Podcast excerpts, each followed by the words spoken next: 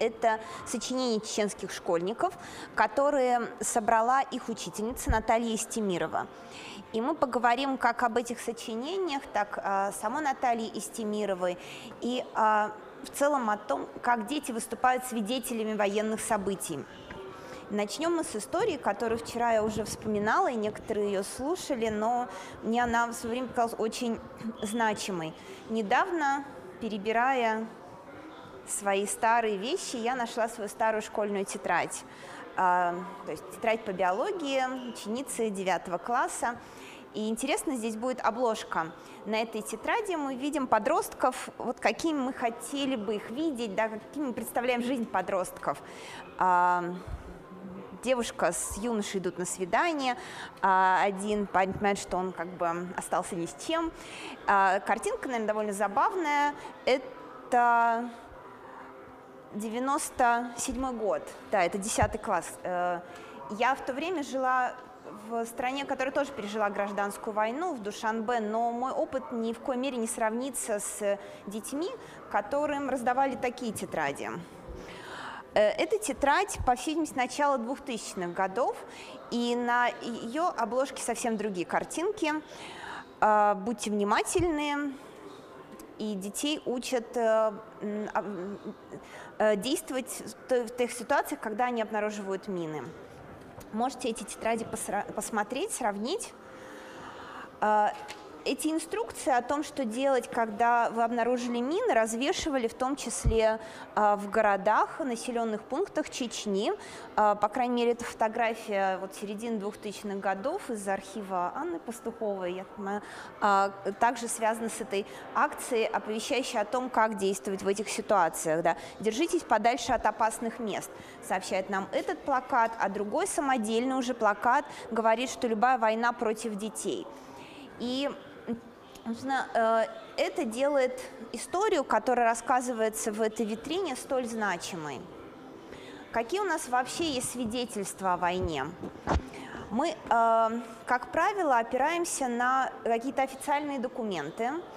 Э, это могут быть постановления, да, указы, распоряжения, или на свидетельства взрослых, какие-либо их воспоминания, дневники, рассказы, так, такую популярную сейчас устную историю. Мы можем изучать карты, мы можем изучать фотографии или рисунки, или картины. Но в 20 веке очень важным свидетелем стал ребенок. И его свидетельства во многом создают э, не просто такую картину боевых действий, да, они показывают, насколько война разрушительна, насколько на войне тяжело всем, и детям, и взрослым. И один из основных источников э, сведений о второй, Чеч... э, извините, о первой чеченской войне, но и о второй чеченской войне в том числе стал дневник Полины Жеребцовой. Она начала его вести как, э, в 94 году, когда ей было 9 лет, и вот-вот исполнится 10. И первые записи в этом дневнике, они относятся к истории, когда в Грозном еще нет войны. Вот 26 марта она оставляет вторую запись. На день рождения, 20 марта, мама купила торт с орехами. Мы были в центре. На площади много людей. Люди кричали. Были дедушки с бородами. Они бегали по кругу. Ленин раньше стоял в калошах, памятник. Потом его скинули, а калоши остались. Затем, зачем люди кричат? Чего просят? Мама сказала, это митинг. И видим, как вот эти события взрослой истории, взрослой жизни вторгаются в жизнь этой девочки. А, и уже как взрослые читатели, да, можем даже соотнести это с какими-то событиями, происходившими в те дни на улицах э, Грозного, а, но для нее пока происходящее не очень понятно. Она продолжает вести свой дневник, многое случается, что задним числом можем а, символически прочитать.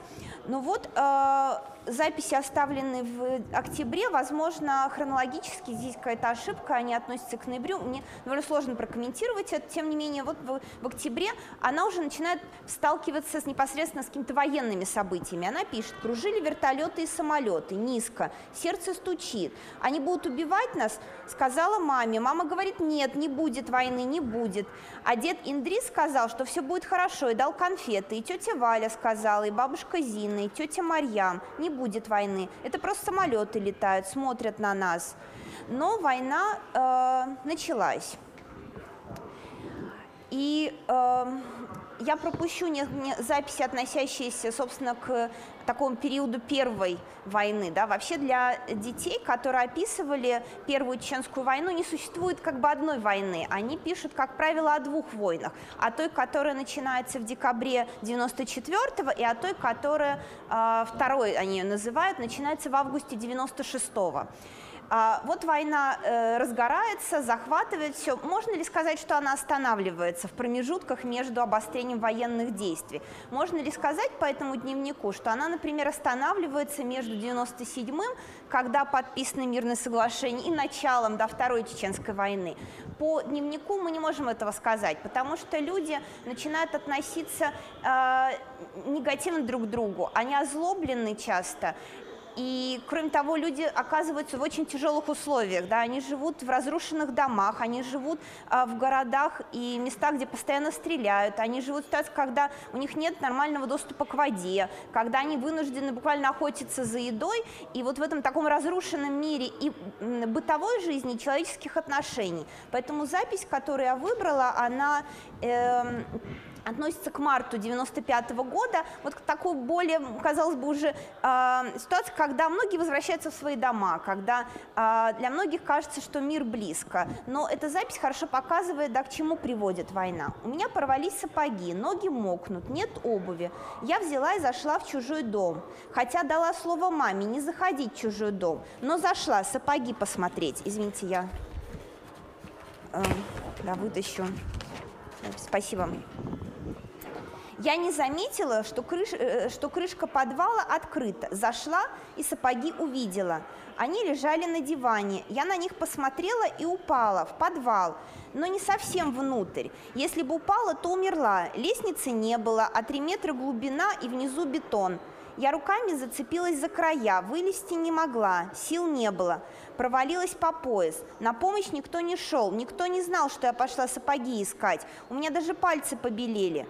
И тут зашел дед-чеченец. Я решила, он меня спихнет вниз, и я там умру. А он дал мне руку, и я вылезла. «Что ты тут ищешь?» – спросил. «Я хотела сапоги взять», – сказала я. «Не стыдно тебе?» – спросил дед. «Воровать». Я красная стала, как помидор. «Не туда твои ноги ходят, не тот путь нашли», – громко сказал дед. «Грех, грех. Я никогда не приходила искать вещи. Один раз». «Будет тебе и за один раз», – перебил меня дед. «Позор». Потом он увидел, что я в рваных сапожках стою, пошел и взял сапоги, бросил через всю комнату. «На», — сказал он, — «возьми. Моих бомбы убила, дочку, внуков убила, все там», — показал вверх рукой. В своих рваных сапожках ушла, а потом побежала бегом, мне хотелось убежать. Я наткнулась на труп. Его не было полчаса назад, а теперь лежал. Мужчина лет сорока, русский, житель. Он лежал и смотрел на меня синими глазами. Рядом ведро. Он за водой вышел. Наверное, его убил снайпер. Мама нашла варенье и несла в сумке. «Где тебя черти носят?» – спросила она. Я сказала. Мама дала подзатыльник, прямо при покойнике. У меня в глазах просияло от подзатыльника. Очень обидно стало. «Кроме еды ничего брать нельзя», – строго сказала мама. Мама нашла одеяло, которое валялось на улице, накрыла покойника, и мы пошли домой. И таких записей в дневнике Полины очень много. Да? Они показывают, как жители вынуждены жить вот в таких условиях, когда они э, часто делают такой моральный, казалось бы, для нас неприемлемый выбор, но тот выбор, который помогает им спастись. Да? Они ищут еду, они ищут одежду, они пытаются укрыться. Нельзя сказать, что люди, вот как я сказала, озлобились. В этом дневнике очень много о том, как люди помогали друг другу. И один из самых важных мотивов, который, уроков, который мы можем извлечь, да, он заключался в том, что помогали друг другу люди разных национальностей. И они в этот момент не делили друг друга на своих и чужих. Хотя и конфликтов тоже было очень много. А, например, в 96 году, а, в октябре, Полина оставляет запись. «Дети меня ненавидят в школе. А, камни бросали в меня и Аленку, когда мы шли домой. Я даже их не знаю. Просто они узнали, что у нас русские фамилии и кричат «русские свиньи». Это новая школа, мой шестой класс. Один мальчик из 10 класса подошел и при всех меня ударил. Мы стояли в зале, мой класс и учителя. Я от удара упала на пол. На мне белая кофточка, вся испачкалась. Он сказал, ты русская сука, и ушел. А все отвернулись, никто мне не помог подняться. Даже учительница ничего ему не сказала. Я не знала, как быть. Мне, э, мне стало так стыдно. Я совсем не умею защищаться, и быть русской плохо. А раньше так не было. А, и... Э, Э, собирая вот все эти, все, все, весь этот опыт, она, тем не менее, продолжает считать Чечню своей родиной. Это очень важно для нее. Но она э, постоянно соотносит себя из большой России, да, куда она в 2004 году э, переедет жить, а, и которая ей будет казаться чужой. А, в 1998 году она оставляет такую запись. Перечитываю Некрасова «Кому на Руси жить хорошо?» и отвечаю «Никому». Иногда я представляю себя псом-шариком, которого нашел профессор Преображенский, собачье сердце Булгакова. Шарика хоть в теплый дом взяли, где есть отопление и свет, а мне туда дорога заказана, таких, как я, много на каждом углу. Сегодня я почистила банки, которые нашла грязными на помойке, вымыла их и продала на рынке – Тетки берут для варенья. На деньги купила всего на суп. Лук, морковку, картошку. Буду варить суп из риса. Как-то давала тебя маме почитать милый дневник, больше не дам, обещаю. Дневник во многом становится для нее таким спасением, якорем, который ее удерживает вот во всех этих тяжелых ситуациях, когда она вынуждена маленьким ребенком работать, когда она вынуждена преодолевать огромное количество препятствий, то есть прожить весь тот опыт, которым мы как бы, которым всегда стремимся защитить детей сегодня, да, говоря, что это совсем такой не детский опыт. И вот в 96 году, в августе, она оставляет такую запись. «Взрывы во дворе. Я сижу на кухне. Наш дом горит. Все верхние этажи. Дым. Но я не ухожу. Я вздрагиваю, когда залетает снаряд в верхние этажи, но сижу, не двигаюсь не иду в коридор или на улицу. Мамы нет, она ушла э, с людьми на рыбную базу.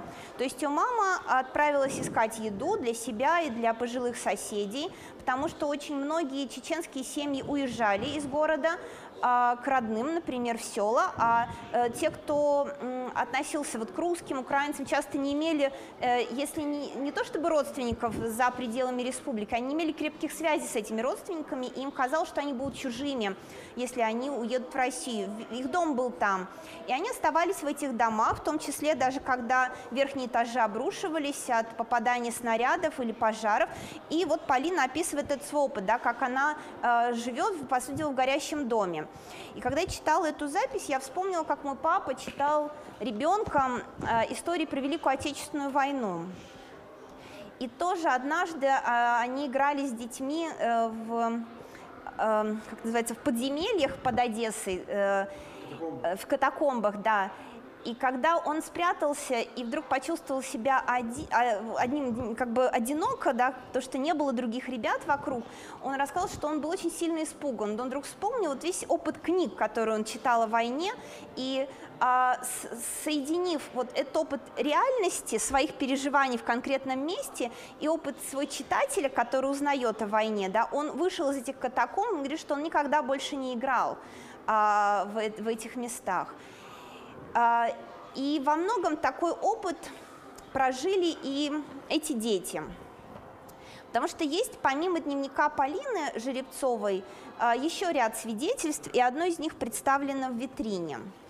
Это сочинение, которое учительница седьмой школы города Грозного Анталия Стемирова попросила написать своих детей. А, о чем она размышляла? Вот в ее архиве, который попал в мемориал, Спасибо большое. Есть тетрадь э, с ее заметками.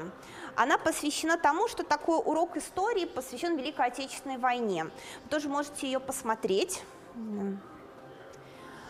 Она говорит о том, э, что э, она, рассказывая детям о Великой Отечественной войне, ждет от них каких-то рассказов в ответ, да, о том, как, э, о подвигах тех, э, той поры, о том, что переживали люди той поры. И ее дети, да, они выучивают эти уроки, они хотят ей рассказать эти истории в ответ.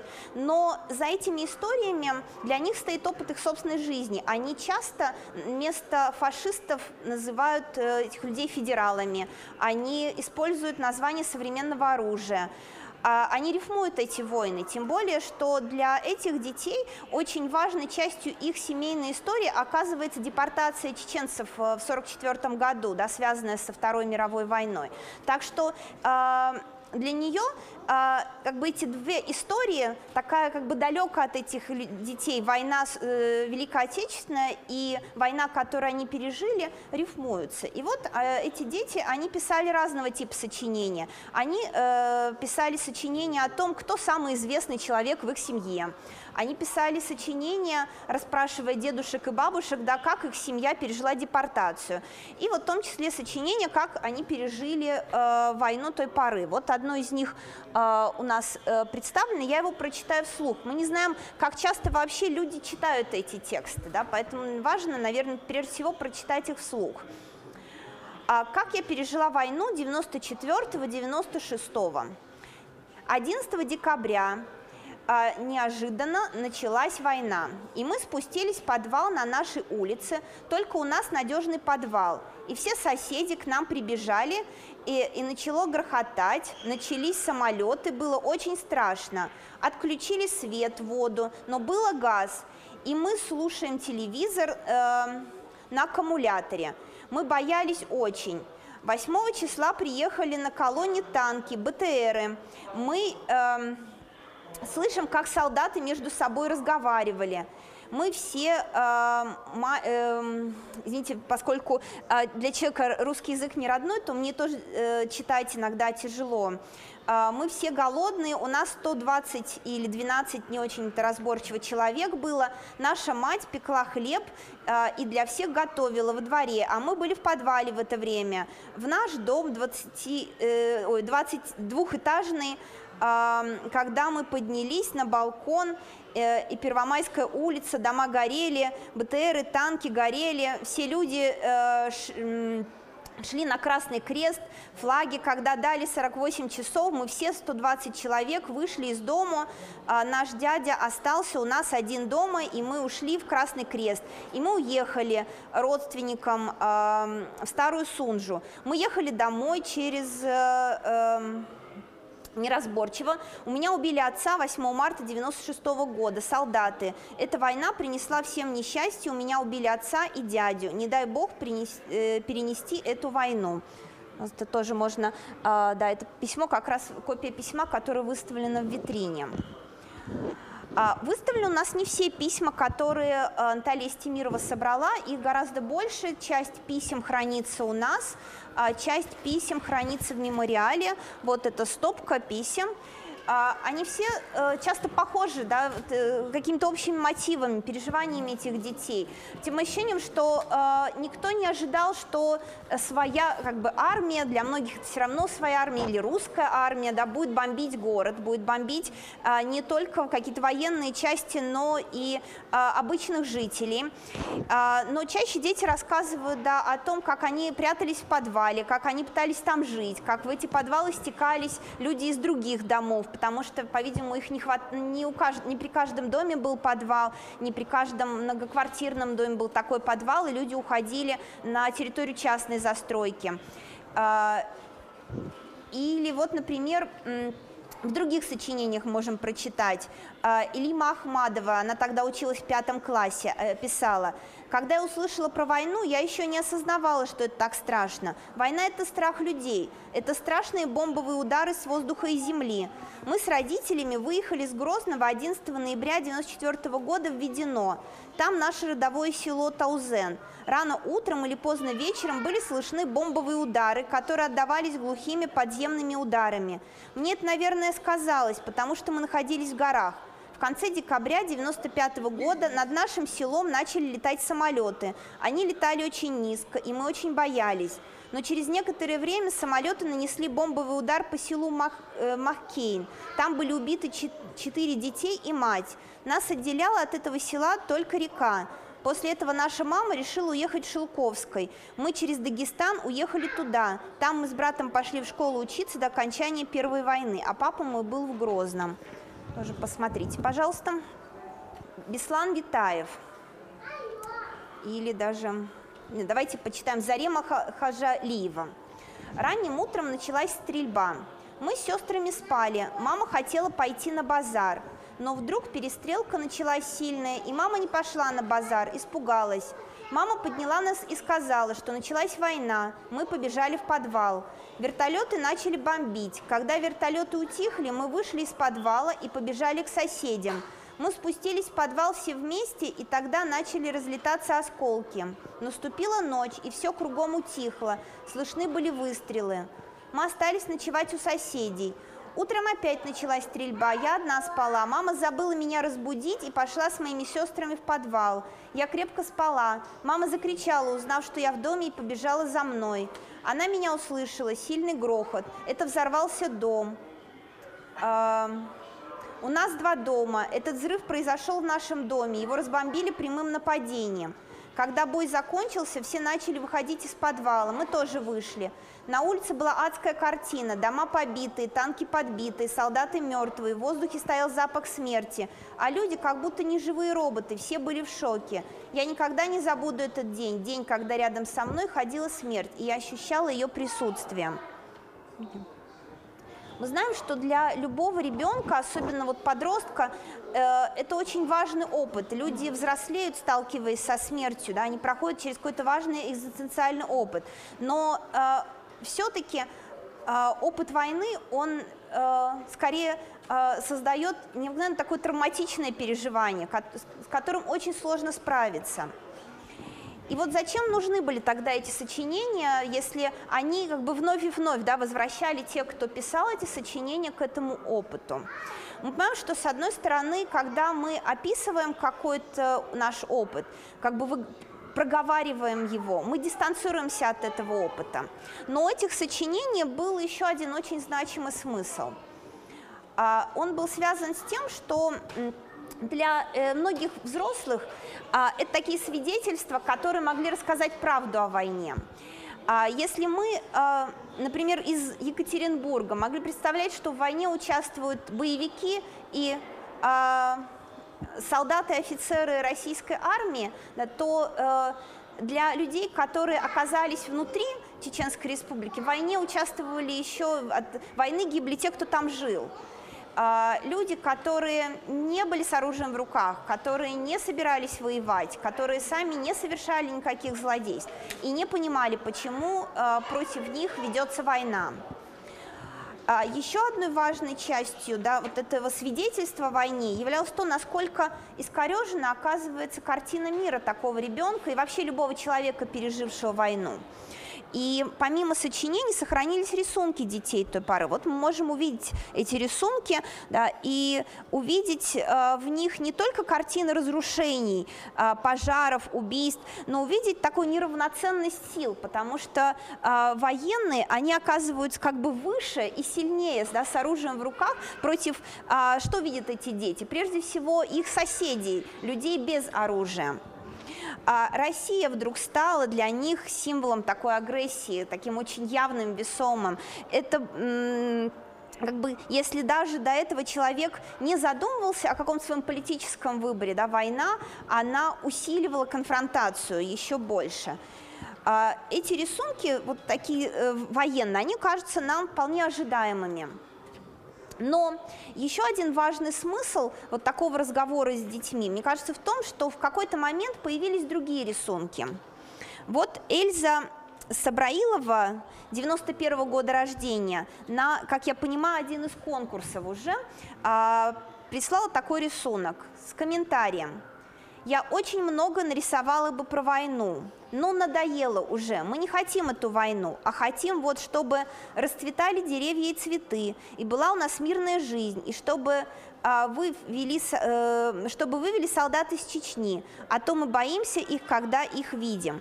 И вот появляются рисунки совсем другие, да, они про эту мечту о мирной жизни. И это тоже очень важный смысл а, такой работы, педагогической уже работы с детьми, а, позволить им как бы высказаться о войне и одновременно а, как бы дать им возможность начать мечтать о жизни без войны. А, вот еще один а, прекрасный рисунок. Мне 8 лет, я не хочу про войну рисовать. Я хочу, чтобы мир был на земле, и солнце светило. И Якуб Янусов рисует а, Кавказ, да, вот тот такой родной ему пейзаж. И оставляет свой адрес, потому что такие рисунки часто отправлялись а, детям по другую сторону, в, в таком, я знаю, даже как в Россию, а, чтобы эти дети, может быть, могли написать в ответ э, детям в Чечне и прислать свои рисунки. И такая практика была. А, потому что, э, хотя многие говорят, что таких антивоенных акций в России было недостаточно, тем не менее э, шли протесты э, вроде марша солдатских матерей, который начался 8 марта 1995 года с Поклонной горы в Москве или других акций. Вот в начале 2000-х годов, например, состоялось несколько акций «Рейс мира», в том числе, я так понимаю, Анна Пастухова да, в них участвовала, и вот Анна рассказала, мне историю, если я все верно запомнила, связанную с тем, что ее соседки, девочки, подростки, а, вдруг включились в сбор игрушек, вещей для детей из Чечни и нарисовали для них такие рисунки. Вот девочка Катя, да, она нарисовала такой рисунок «Я иду в город Грозный». У меня, э, к сожалению, такая черно-белая получилась копия. Она э, написала маршрут э, этого марша мира, да, и такое свое послание – а, детям. А, в том числе а, среди этих рисунков были и такие вот рисунки, где эти девочки да, говорили, что волшебница удалила войну, ура, нет войне, свобода.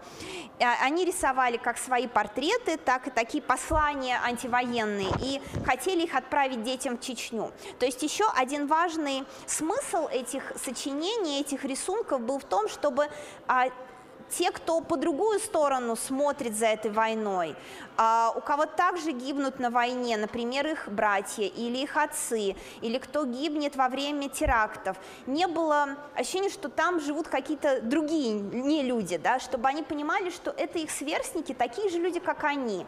Такая, как вот Анна мне говорила несколько раз, такая борьба с чеченофобией, которая тогда также захватывала общество.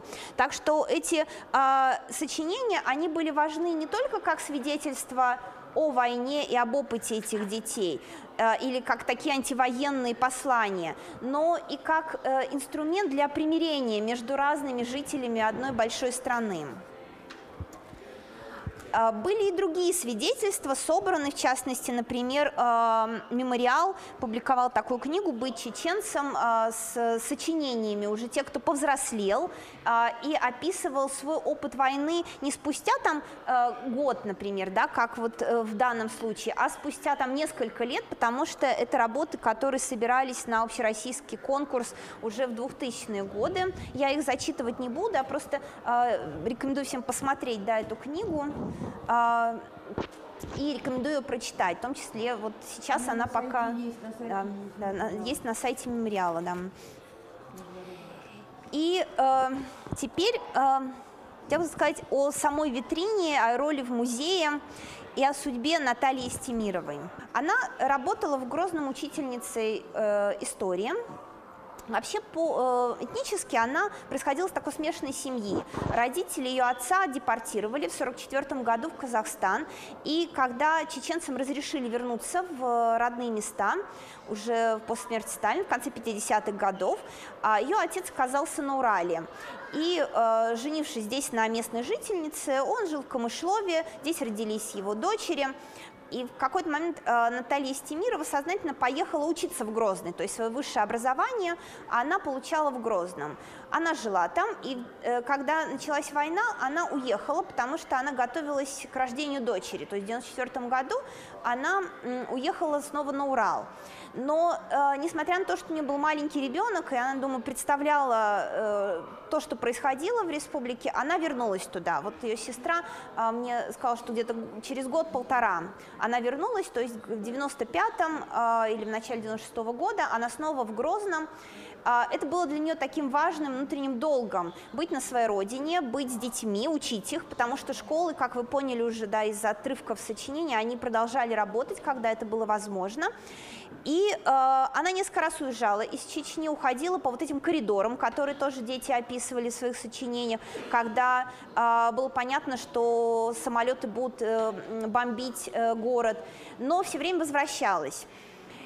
Э, помимо того, что она работала как учитель, э, она стала работать в мемориале. В частности, она начала э, работать сотрудником нашего Екатеринбургского а, мемориала, а затем а, мемориала в Ингушетии. И вот в 2000-е годы она работает, а, возглавляет правозащитный центр мемориала в Грозном.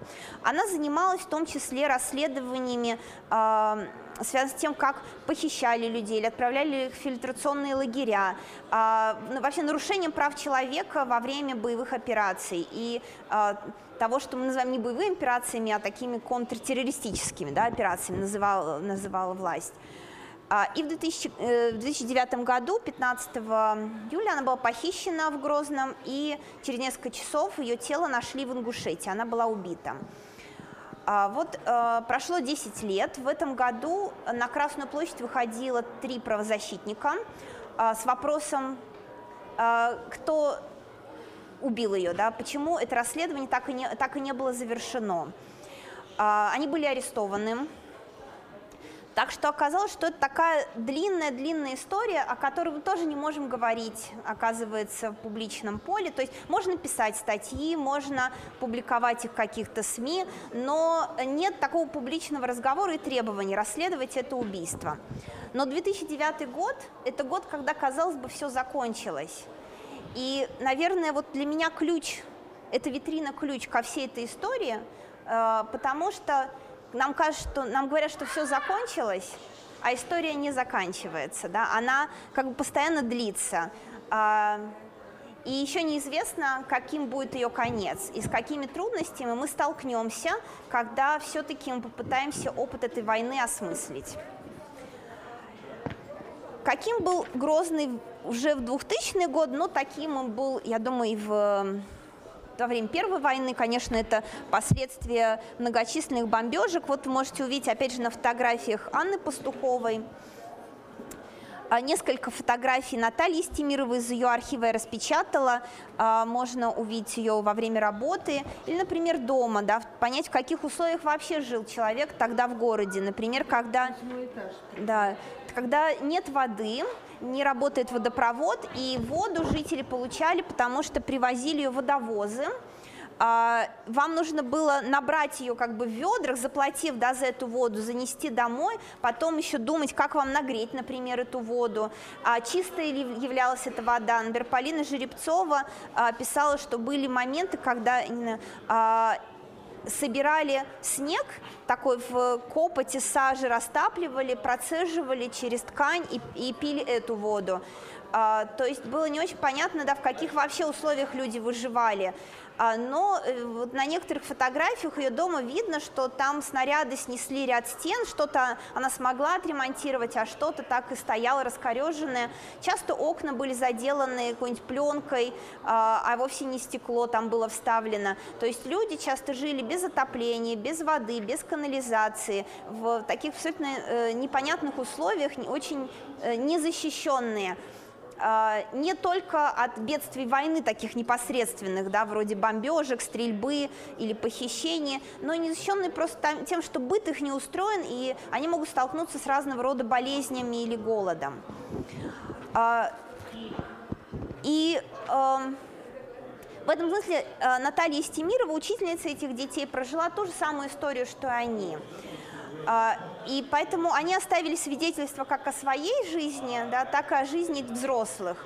Конечно, если мы сравним дневник Полины Жеребцовой и, дневник, э, и сочинения чеченских детей, то мы увидим, что э, Полина взрослее во время войны, да, то есть с 9 лет до 2004 года, почти 20 лет она ведет этот дневник, она проживает огромную жизнь, она влюбляется, она с кем-то дружит, с кем-то ссорится, а, то есть она живет не только войной, да, у нее есть какие-то свои интересы, связанные там с чтением, а, с э, йогой, а, с какими-то духовными практиками, с попыткой помыслить себя человеком вне, э, там множество религий и таких множество э, представителей множества народов. А, то есть ее дневник, он во многом богаче и показывает очень многое в том, как вообще меняется самосознание человека на войне. Но в этих сочинениях все более спрессовано, да, это очень конкретный опыт, тут надо всегда помнить, что пишут это дети, которые в быту говорят на другом языке, и поэтому, может быть, им еще сложно выразить все свои эмоции, да, они скорее... Э, используют глаголы и существительные, называя какие-то факты. Часто эти сочинения отражают больше напряжение конфликта, больше поляризацию в обществе, да, там четче виден враг, чем, например, в дневнике Полины. А, то есть эти свидетельства, они очень разные, но они все во многом показывают, что, а, э, или точнее задают такой очень значимый вопрос. И в, в этой экспозиции, в нашем музее, вообще к нам к взрослым той поры или к взрослым людям сегодня. А, можно ли объяснить тогда этим детям, будь то это русская девочка Полина, или вот эти чеченские дети, или ингушские дети, или украинские, или другого народа, почему все это произошло? И вот такого э, внятного всех устраивающего вопроса у нас нет. Но мы сделали выставку на войне, размышления о первой чеченской. Она до 22 декабря работает в Ельцин-центре на третьем этаже за пределами музея. Можете ее посмотреть. Мы пытались собрать разные свидетельства уже взрослых, да, фотографов, военных, тех, кто принимал решения, тех, кто э, участвовал вынужденно на этой войне и пытались хотя бы собрать такие свидетельства, чтобы зафиксировать происходившее тогда. А завтра у нас пройдет конференция как война в Чечне изменила российское общество. Мы пригласили людей с очень разными позициями. Там есть и то, что называем силовики, вроде Сергея Степашина, принимавшие важные решения в то время. Есть правозащитники, те, кто боролся с войной в то время. И вот вместе они пытаются высказать свое понимание этой войны. Оно до сих пор у каждого оказывается своим. Нет этого непротиворечивого да, понимания. Так что очень сложно было бы нам ответить этим детям, почему они это пережили. Можем только э, помнить их слова, что не дай бог перенести эту войну или любую другую. Вот на этом я завершаю свой рассказ. Если у вас есть какие-то вопросы, то вы можете задать их сейчас не только мне, но и Ане Пастуховой, которая а, в свое время получила эти сочинения, и, собственно, к нам в музей они попали благодаря мемориалу и участвовала в акциях э, в поддержку чеч... чеченских детей, таких против антивоенных акциях. Э, и вы можете посмотреть эти документы, да, я пока здесь буду. Вот.